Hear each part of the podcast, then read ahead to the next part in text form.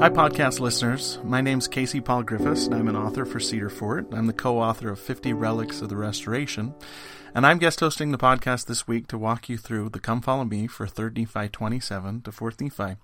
Now, I teach religion for a living, and this is one of my favorite passages of Scripture in the Book of Mormon, and that's saying a lot because I really, really love the Book of Mormon and love teaching from it.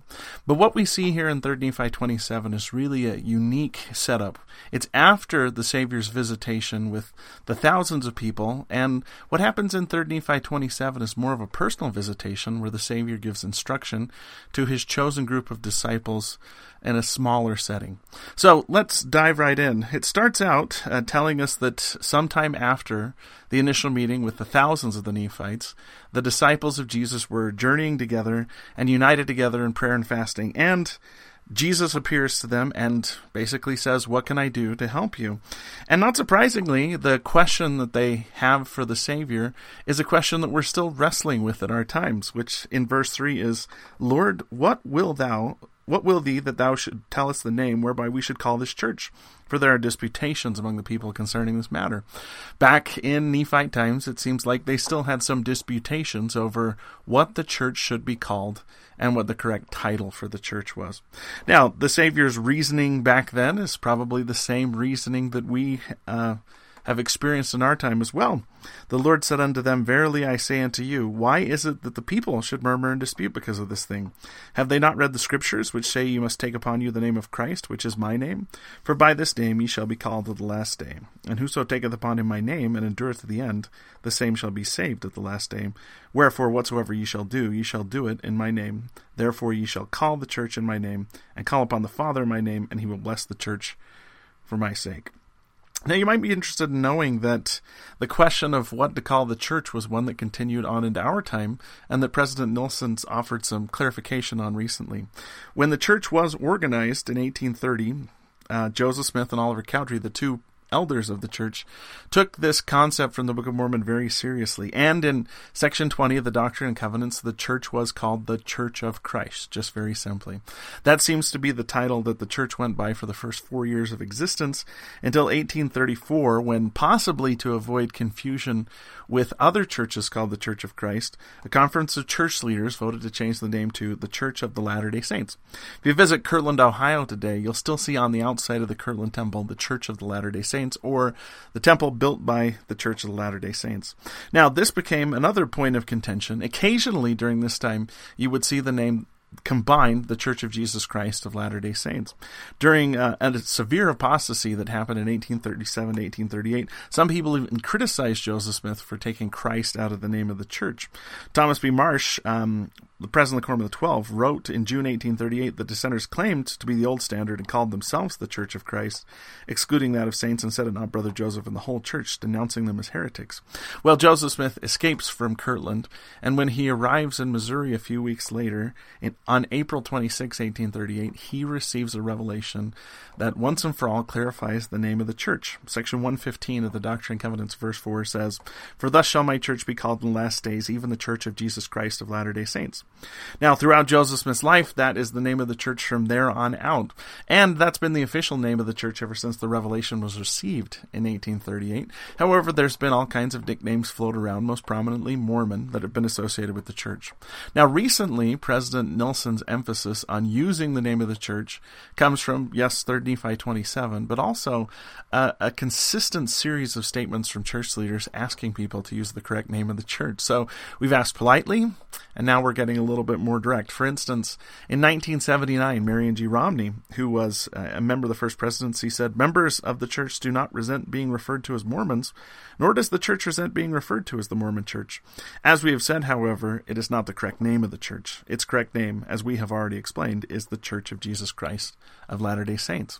Now, the next time we see that come up is in 2001, when the First Presidency sent an official letter just before the Olympics came to Utah, and the church was going to be highlighted a lot in media, to ask media outlets to refer to the church as the Church of Jesus Christ of Latter-day Saints, and when referring to church members, to call them members of the Church of Jesus Christ of Latter-day Saints or Latter-day Saints. There was even a video prepared for the 2002 Olympics where Steve Young and Charlene Hawkes talked a little bit about how we were Christian and how we wanted to be referred to as Latter-day Saints. Now, another thing that's happened over time is that you might have noticed morphing and changing in the church logo, including the new logo that was introduced at the last conference in April 2020.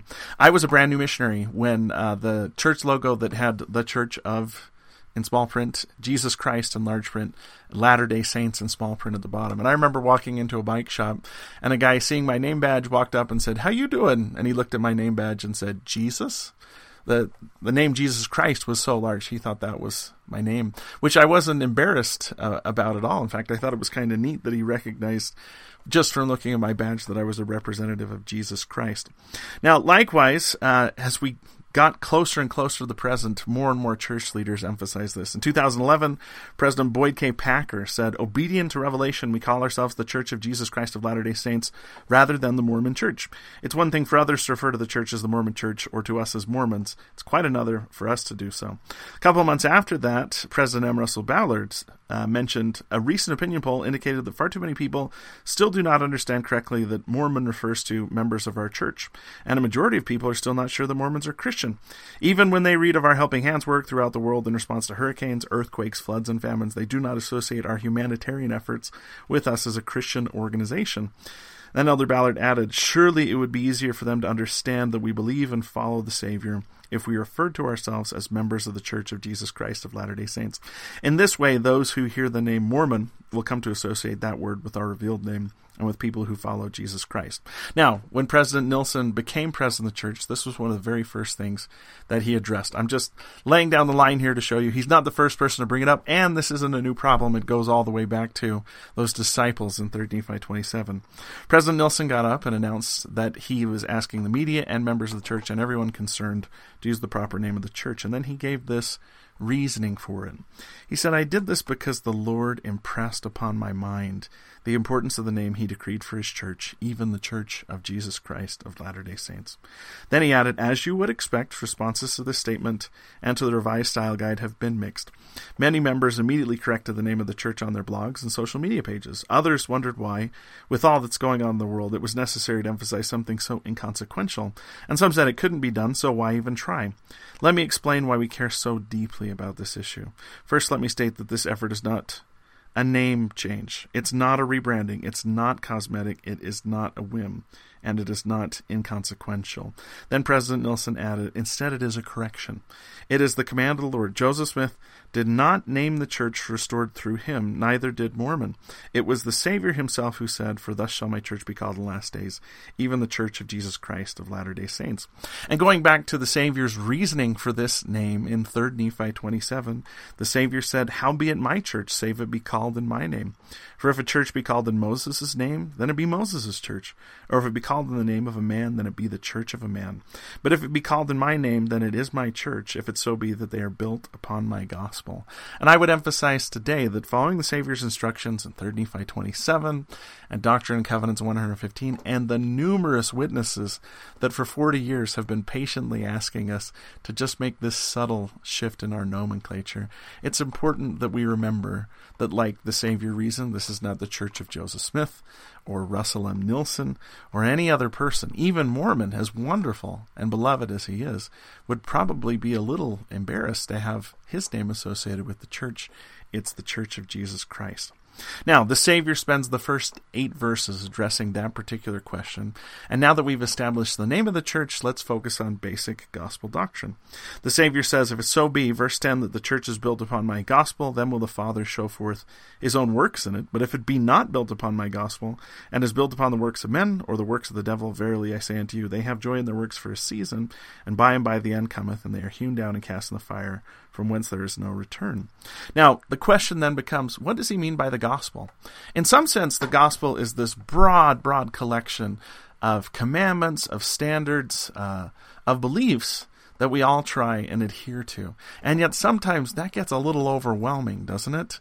To think of all the commandments, all the beliefs, all the things that you want to do but you can't quite, or all the things that you want to know but you're learning as fast as you can and you're limited in your capability to do so.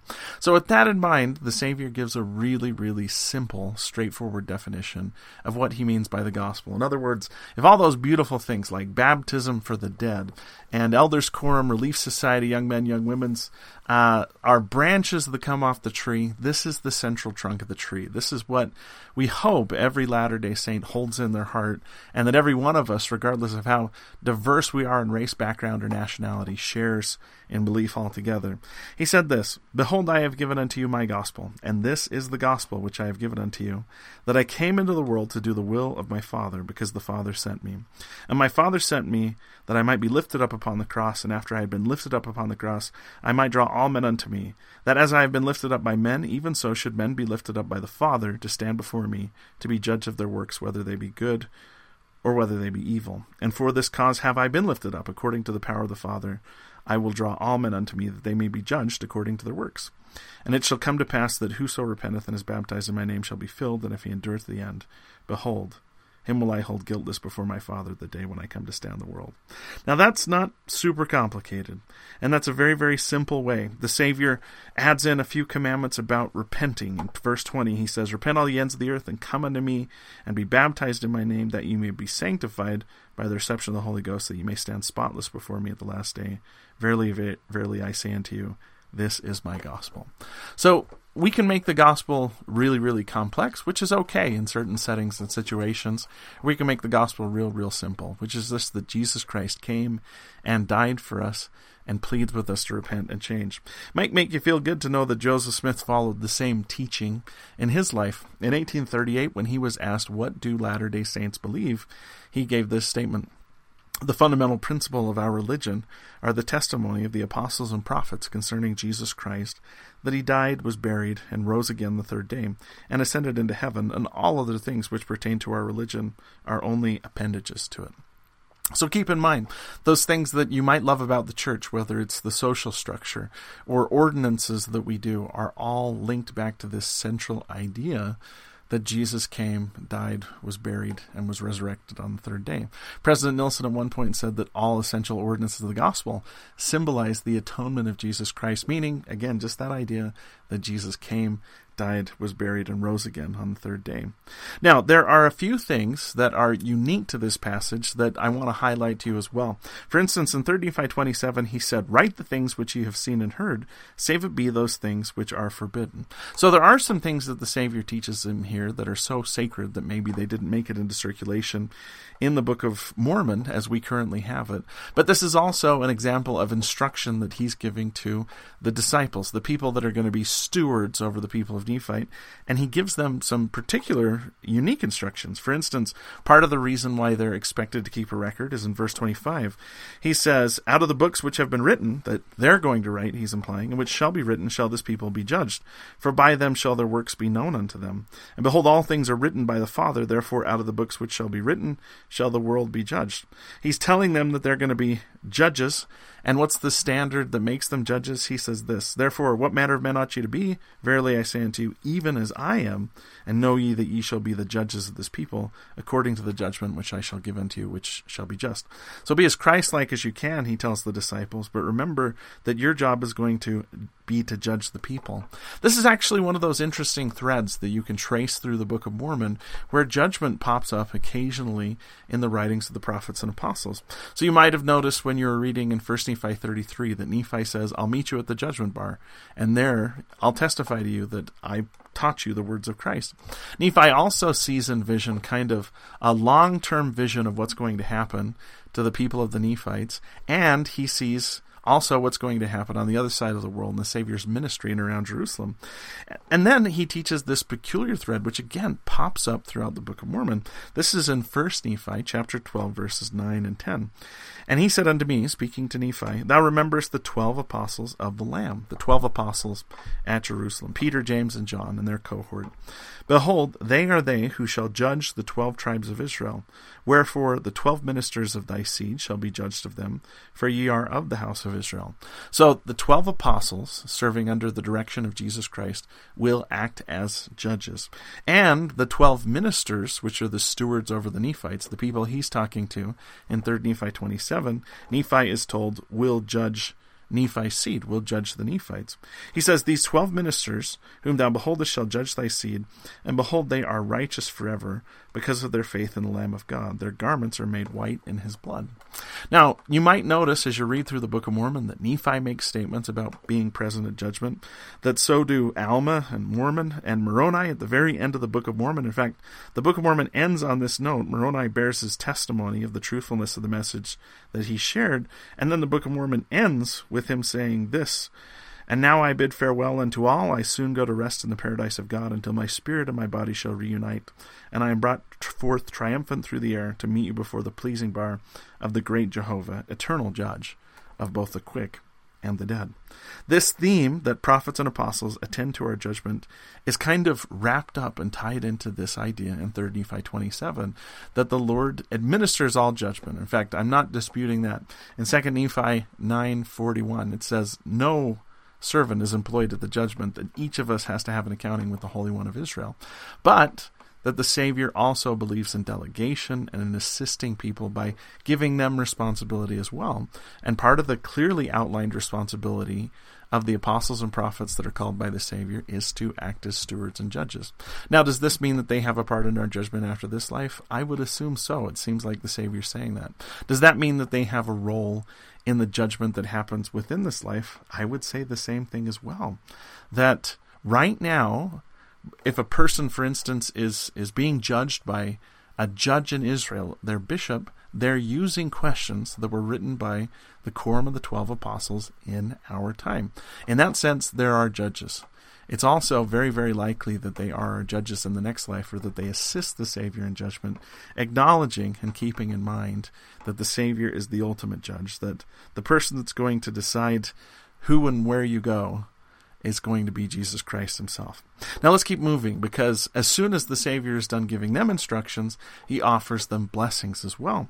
3 Nephi 28 is one of the most popular and maybe mysterious passages in the Book of Mormon, because the Savior literally sits down the 12 that he's speaking to and says, "What would you have me do for you?" Or the way he phrases it in verse 1 of 3 Nephi 28, "What is it that ye desire of me after that I am gone to the Father?" Now, they all spake according to the passage, saying, "We desire that after we have lived to the age of man, that our ministry wherein thou hast called us may have an end, and that we may speedily come into thy kingdom." And the Savior promises them, "All right, after you are 72 years old, ye shall come unto me in my kingdom, and with me ye shall find rest," which again would be a marvelous, marvelous promise. But apparently, 3 of the Nephites stand back. They don't really say anything, and the Savior steps forward and addresses them directly and tells them, "Behold, I know your thoughts. Ye have desired the thing which John, my beloved, who is with me in my ministry, before that I was lifted up by the Jews, desired of me. Therefore blessed are ye, for ye shall never taste of death." And this is the start of some of the neatest blessings associated in the Book of Mormon with these 3 individuals, that the Savior promises the one, they'll never taste of death. And then he says, second, "You shall live to behold all the doings of the Father unto the children of men, even until all things shall be fulfilled according to the will of the Father, when I shall come in my glory with the powers of heaven." This state, which is popularly known as translation, has had a lot of folklore and a lot of myth kind of be associated with the 3 Nephites. But let's look carefully at what the Savior's promising them. So he's not promising that they'll never die. They're going to be changed in the twinkling of an eye. But this isn't the same thing as being resurrected. He does say, "You'll never endure the pains of death," but he's saying, "When I come in my glory, ye shall be changed in the twinkling of an eye from mortality to immortality, and ye shall be blessed in the kingdom of my Father." He said, "You shall not have any pain while you dwell in the flesh, neither sorrow save it be for the sins of the world." This passage has always struck me and really touched me when he tells them, you're going to be impervious to human harm. And there's plenty of stories that pop up later on in the Book of Mormon about how people tried to physically harm these 3 disciples, but they were impervious to harm. And yet at the same time, if you're reading the text carefully, the Savior doesn't promise that they'll be impervious to any kind of pain. He says, "Ye shall not have pain while ye dwell in the flesh, neither sorrow save it be for the sins of the world. Isn't that interesting that when he's saying that to them, he might also be saying something about himself and the state of resurrected beings? One of the passages that has always kind of struck me is in the book of Moses, where Enoch sees the Savior. This is before he's born on earth, and says, how is it that you can weep? How can you weep? The Savior is weeping over the sins of the people in Noah's time. And Enoch seems to be taken aback by this, that the Lord is feeling emotion and feeling sorrow. And I would suggest that this passage, where the Savior reiterates twice that they're not going to feel any sorrow save it be for the sins of the world, is telling us a little bit about what it means to be not just translated, but to be resurrected and to be exalted. I think this is the Savior's way of saying, I have reached a point to where I don't worry about my physical body anymore. A resurrected or translated body is impervious to harm, to damage, or to destruction. But there is still pain associated with being exalted or resurrected or translated, and that is that you do feel sorrow for the people that don't repent, for the people that refuse to come unto Christ and engage in the sort of behavior that will make them happy in the next life. John seems to have been granted the same blessing here, and that actually is something that comes up in the Doctrine and Covenants. It seems like early on during the translation process, in fact, even before, if we can tell rightly, Joseph Smith and Oliver Cowdery made it to 3 Nephi 28, they did have a discussion about John the Beloved and if he had died or lived forever, which was a popular topic in Joseph Smith's day. Adam Clark's biblical commentary, for instance, which we think Joseph Smith had access to, directly references this. So Joseph and Oliver asked the Lord what John's status was. And this is the revelation given. It's now section 7 in the Doctrine and Covenants. The Lord said unto me, John, my beloved, what desirest thou? For if you shall ask what you will, it shall be granted unto you. And I said unto him, Lord, give unto me power over death, that I may live and bring souls unto thee. And the Lord said unto me, verily, verily, I say unto thee, because thou desirest this, thou shalt tarry until I come in my glory, and shalt prophesy before nations, kindreds, tongues, and people. So John is given this promise at the end of the Savior's ministry near Jerusalem that he's going to minister and tarry until the Savior comes in his glory and will prophesy before all nations, kindreds, tongues, and people. In fact, the Savior even has a discussion with Peter and basically says, this is what John desired. Your fate is going to be something different. And then the Savior basically implies that Peter's going to die a martyr's death. He's going to die in a way similar to the way the Savior died. Now, interestingly, even though this question comes up in D&C 7 during the Book of Mormon translation process, and then a lot of our information is filled out when 3 Nephi 28 is given, there are still encounters with John that happened during Joseph Smith's ministry, and I'm going to mention one with the three Nephites. For instance, in June 1832, John Whitmer, who was then serving as the historian of the church, recorded that, quote, the Spirit of the Lord fell upon Joseph Smith in an unusual manner, and prophesied that John the Revelator was then among the 10 tribes of Israel. That's in John Whitmer's History, page 27. So Joseph Smith sees in vision the ministry of John the Beloved. I should add parenthetically, this was after John appeared to him as part of restoring the Melchizedek Priesthood and the Apostolic Keys. Another person, Oliver B. Huntington, recorded that during the March of Zion's camp from Ohio to Missouri, there was a day when several of the men in Zion's camp woke up and saw Joseph Smith speaking to a man several hundred yards away from the camp. They all were nervous and in anticipation wondered if this was a person who'd come to threaten them or an enemy, friend or foe, that kind of thing. When Joseph Smith walked back, he informed them that the man he was speaking to was John the Beloved and that he was still engaged in his ministry to prepare the 10 tribes for their return. A last reference comes from the apostle Heber C. Kimball, who reported an appearance of John in the Kirtland Temple in 1836, writing that, quote, the beloved disciple John was seen in our midst by the prophet Joseph, Oliver Cowdery, and others. That's in Orson F. Whitney's The Life of Heber C. Kimball. So, 3 certified appearances of John the Beloved. The question becomes, did the 3 Nephites ever show up? Well, there's one situation where we think may have been the 3 Nephites. It's basically this. Lucy Mack Smith recorded that early on in the Restoration, Joseph Smith had to leave Palmyra to go to Harmony, Pennsylvania, where his in-laws lived, where Emma's family lived, and eventually things became so bad in Harmony that they had to find a third place. They had to travel all the way up to Fayette, New York, where a family named the Whitmers lived, and that was where they complete the translation of the Book of Mormon. Now, Lucy Mack Smith recorded that before Joseph and Oliver could travel to the Whitmers had to come down and assist them in traveling, but the Whitmers were also worried about their farm, and they had to do this farming practice called sowing the plaster of Paris to reduce the acidity of the soil. So the Whitmers are basically saying, we can go get them as soon as we've sowed this plaster of Paris, and we can do that. Lucy Mack Smith recorded, the next morning, David took a wooden measure under his arm, this is David Whitmer, and went out to sow the plaster, which he had left 2 days previous in heaps near his sister's house. But on coming to the place, he discovered that it was gone. He then ran to his sister and inquired of her if she knew what had become of it. Being surprised, she said, why do you ask me? Was it not all sown yesterday? Not to my knowledge, answered David.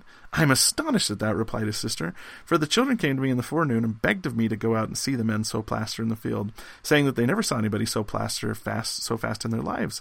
I accordingly went, saw 3 men at work in the field, as the children said, but supposing that you had hired some help on account of your hurry, I went immediately into the house and gave the subject no further attention. Lucy Mack Smith records further, David made considerable inquiry in regard to the matter, both among his relatives and neighbors, but was not able to learn who had done it. However, the family were convinced that there was an exertion of supernatural power connected with this strange occurrence. So it might not be as romantic or special or fit into those kind of Latter-day Saint urban legends to say that the 3 Nephites assisted the Whitmer family in sowing the plaster of Paris, but this is one possible appearance of the 3 Nephites during this time. Now, 3 Nephi 28 also says that these disciples were taken into the heavens and shown things that cannot be written at this time. And it's possible that that might be what the Savior was referring to in 3 Nephi 27 when he said, I want you to write the things that you see except the things I direct you not to be written. There are things in the church today that we don't share outside of sacred places like the temple. Doesn't mean that they're secret. As we say, it means that they're sacred and that they're really special. Now, let's keep moving on here. So we go to 3 Nephi 29, where Mormon interjects himself into the narrative. Mormon ends the story of the Savior discussing with the disciples what to call the church, what the gospel is, and then that blessing that comes to the 12 disciples, including the 3 Nephites. And he basically ends 3 Nephi by telling us, this is the sign. He tells them specifically, now behold, I say unto you, that when the Lord shall see fit in his wisdom, this is verse 1, that these sayings shall come unto the Gentiles according to his word, then ye may know that the covenant which the Father hath made with the children of Israel concerning the restoration of their lands and inheritance is already beginning to be fulfilled. And verse 4, when ye shall see these sayings come forth among you, ye need not any longer spurn at the doings of the Lord, for the sword of his justice is in his right hand, and behold, at that day, if ye shall spurn at his doings, ye shall cause that he soon overtaketh you. So, Mormon gives us a little warning here that the major sign that the work preparing the earth for the second coming has commenced is that the Book of Mormon is there. In other words, if you're holding this book in your hand, it means that you are living close to or in the millennial era, that the Book of Mormon itself is the major sign of the commencement of the work of the Father. The Savior makes the exact same promise in 3 Nephi 21 and 22, where he says, when these words begin to go forth among the people, keep in mind, this is the sign that the work has begun. And then he adds a little coda in chapter 30 of 3 Nephi, where he just warns the Gentiles and asks them to repent, saying, verse 2, turn all ye Gentiles from your wicked ways, and repent of your evil doings, and your lyings and deceivings, and your whoredoms, your secret abominations, your idolatries, your murders, your priestcrafts, your enderings, your strifes, from all wickedness abominations, and come unto me, and be baptized in my name, that ye may receive a remission of your sins, that ye may be filled with the Holy Ghost, that ye may be numbered with my people, who are of the house of Israel. Again, the Book of Mormon walks this great line between saying, hey, the children of Israel are special, and then saying, but anybody can be a member of the house of Israel. We want everybody to be baptized and accept the gospel and come unto Christ and receive the same blessings. Well, from there we leave that remarkable ministry of the Savior in the New World, and now we have to go to a happy, sad part of the story.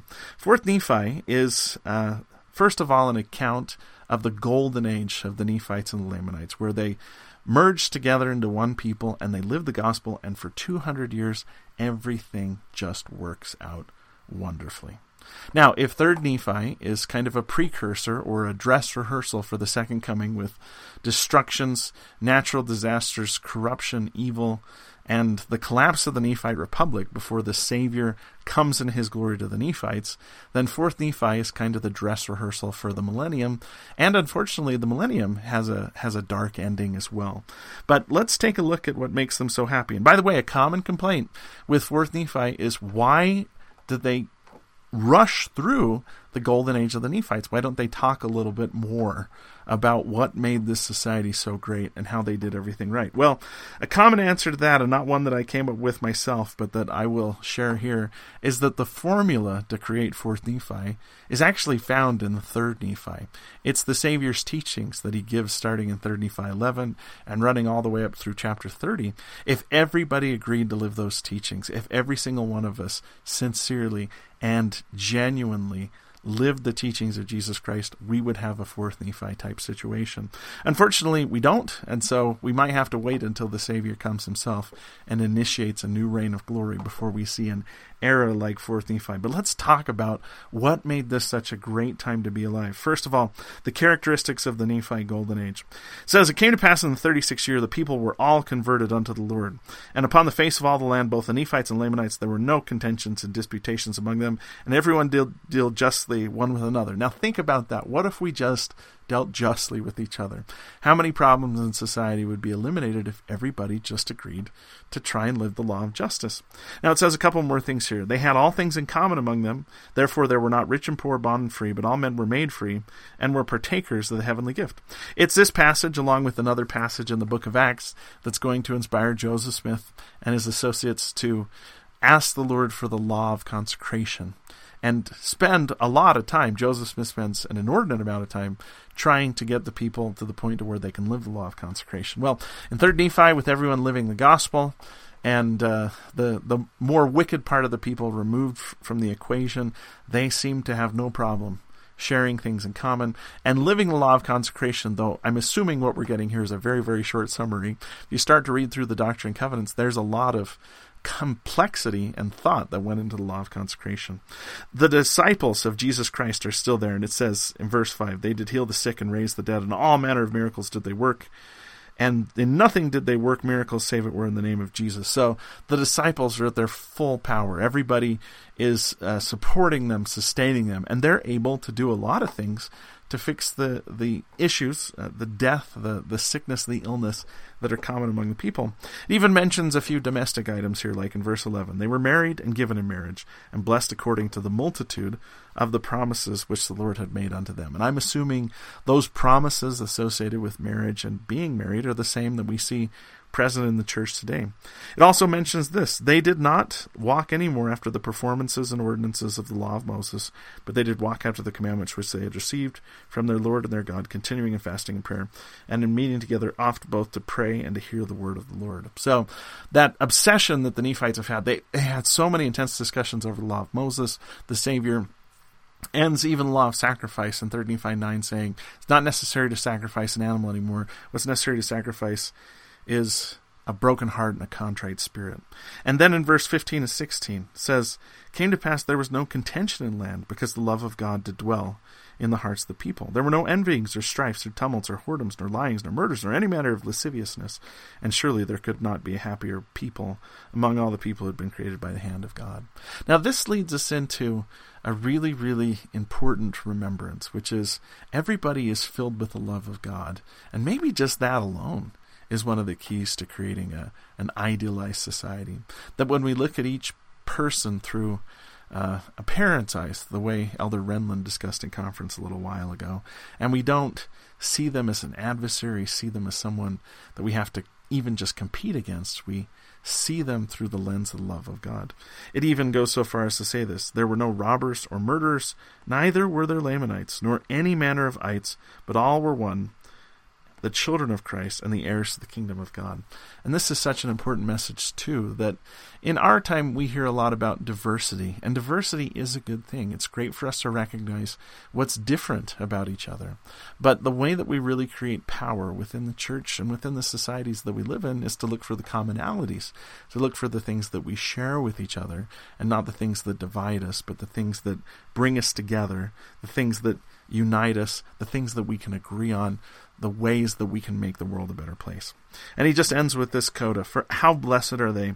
The Lord did bless them in all their doings, yea, even they were blessed and prospered until 110 years had passed away, and the first generation from Christ had passed away, and there was no contention in all the land. Now, unfortunately, it's only a few short verses later that things start to go downhill. So if we go to verses 23 and 24. They did make it to 200 years, which is very, very significant. A golden age that lasts 2 centuries. This is measured in different ways. For instance, a little bit earlier, the Savior says the 4th generation did pass away in righteousness. But what starts to roll the ball down the hill? Well, it seems to start out in verse 23 with something seemingly innocuous, but that can become bad. It says they became exceedingly rich because of their prosperity. They were blessed. And then, now in the 201st year, this is verse 24, there began to be among them those who were lifted up in pride, such as the wearing of costly apparel and all manner of fine pearls and of the fine things of the world. And on the surface, wanting to dress and look nice really doesn't seem like that serious a sin, but it is the first pebble rolling down the hill that causes this landslide that eventually leads to the collapse of the Nephite society. In fact, it's in the very next verse, from that time forth they did have their goods and their substance no more in common among them. So Satan first attacks the law of consecration, pointing out inequities among the people, and that creates contention and bitterness. And then we go to verse 26. They began to be divided into classes, and they began to build up churches unto themselves to get gain, and began to deny the true church of Christ. So if money becomes enshrined as one of the chief values, the chief things that a person should search after, it's not too long after that that people look to monetize religion. They try to find ways that they can use religion to get money from people, to become rich, to wax fat, as Brigham Young would say. It says this, it came to pass when 210 years had passed away, just 10 years after the law of consecration began to break down, there were many churches which professed to know Christ, and yet they did deny the more parts of his gospel, insomuch that they did receive all manner of wickedness, and administer that which was sacred unto whom it had been forbidden because of unworthiness. So churches that become sort of universalist in their appeal to get people in, they're more interested in the number of people that are there than helping people genuinely make it through problems that might stop them from coming, like unworthiness. It says in verse 28, and this church did multiply exceedingly because of iniquity, and because of the power of Satan, which did get hold upon their hearts. There was another church which denied the Christ, and they did persecute the true church of Christ because of their humility and their belief in Christ. It's important to remember, the disciples are still present among them, and there's still a true church of Christ, but these other churches that start to sprout up immediately start to focus their fire on the true church of Jesus Christ, which in the end is the real threat to them. It says verse 30, they did exercise power and authority over the disciples of Jesus Christ. So instead of honoring the disciples are cast into prison. The disciples fight back, casting the prisons in twain. It even says they did cast them in a furnace of fire, and they came forth receiving no harm, to dens of wild beasts, and they came forth receiving no harm. But the problem wasn't the disciples. The disciples could have kept the church going and called new disciples to take place. It was that the people, it says in verse 34, did harden their hearts and were led by many false priests and prophets to build up many churches and do all manner of iniquity. This is the pattern of apostasy in every age of the world. It's never been a question of all the prophets and apostles dying off. In this case, you have 3 that literally can't die off. It's never been a case of the church going away. It's been a case of the people going away from the church and the church losing its ability to affect people and help people because of the hardness of their hearts, the wickedness of them. We go to verse 34. Many false prophets began to build up churches and to do all manner of iniquity. And then we arrive back almost full circle from where we started in 3rd Nephi.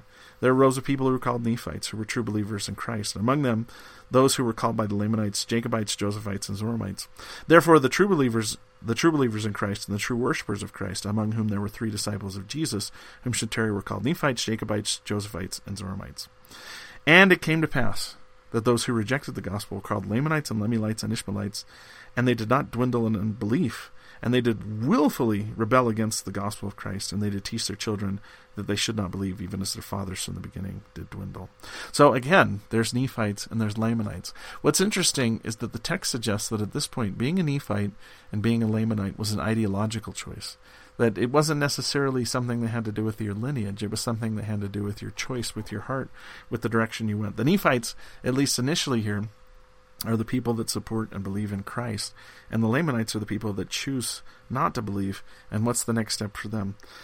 It was because of the wickedness and abomination of their fathers, and they were taught to hate the children of God, even as the Lamanites were taught to hate the children of Nephi from the beginning.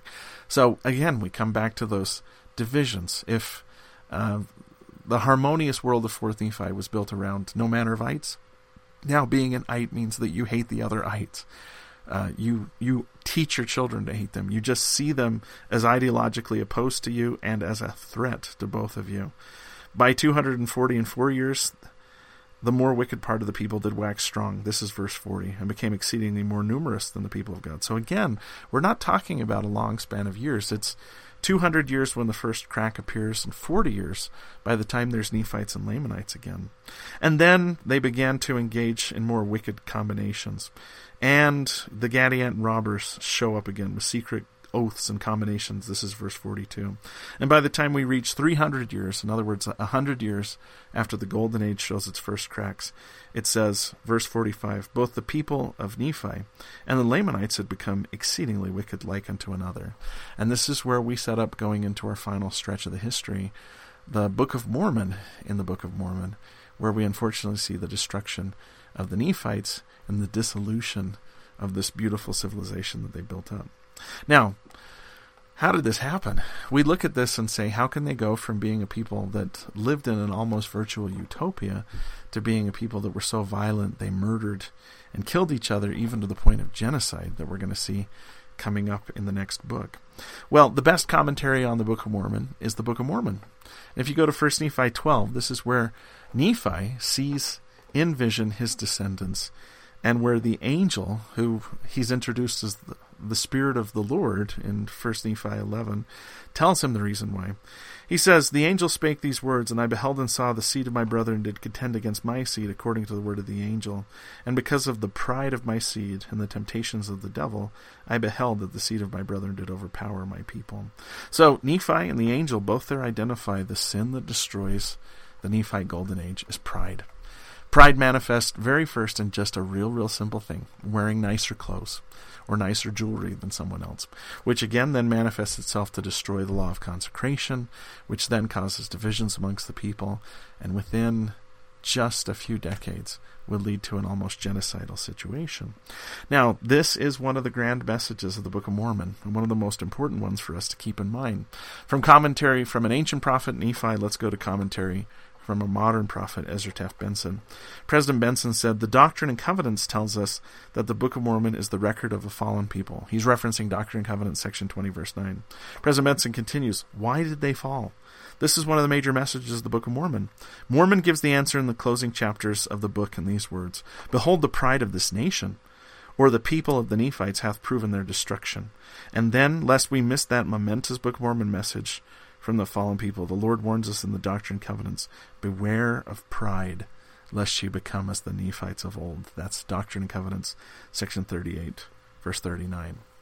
Now, pride is one of those sins that President Benson, as our preeminent scholar of the Book of Mormon and leader of the church, liked to mention. And pride, like President Benson said, is the universal sin. It's the sin that destroyed Satan, the sin that caused him to fall from heaven. What do we mean by pride? President Benson gives his own definition. The central feature of pride is enmity. Enmity towards God and enmity towards our fellow men. Then he defines, enmity means hatred toward, hostility to, or a state of opposition. It is the power by which Satan wishes to reign over us. Now, one thing that we might want to do before we condemn the Nephites too quickly for the dissolution of their golden age is ask, are we doing the same thing? Do we feel hatred in our heart towards other people? It's one thing to disagree with other people. It's one thing to have disagreements when it comes to politics or religious beliefs or child upbringing, you name it. There's plenty of reasons why we can disagree, but we can also disagree without enmity. When we start to feel genuine hatred towards other people, we're starting to tiptoe down that road that eventually leads to the destructions of the Nephites. And what's the cure for pride? Well, President Benson gives his own prescription. He says we have to choose to be humble. In fact, as a prophet of God, he sort of chillingly warned, we can choose to be humble, or we can be compelled to be humble. And he ended his amazing address on pride by giving a couple suggestions about how to be humble. He said, 1, we can choose to be humble by conquering enmity towards our brothers and sisters, esteeming them as ourselves, and lifting them as high or higher than we are. 2, we can choose to be humble by receiving counsel and chastisement. 3, we can choose to be humble by forgiving those who have offended us. 4, we can choose to humble ourselves by rendering selfless service. We can choose to humble ourselves by going on missions and preaching the word that can humble others. And last, we can choose to be humble by getting to the temple more frequently. He adds 2 more. We can choose to humble ourselves by confessing and forsaking our sins of being born of God. We can choose to humble ourselves by loving God, submitting our will to His, and putting Him first in our lives. Let us choose to be humble. He adds, we can do it. I know we can. So many wonderful suggestions there from a prophet of God and an astute student of the Book of Mormon as to how we can avoid the kind of fate that the Nephites themselves were subject to. If we choose to be humble, then we really, really can avoid this. And the Book of Mormon was written for the purpose that we avoid the fate that befell the Nephites.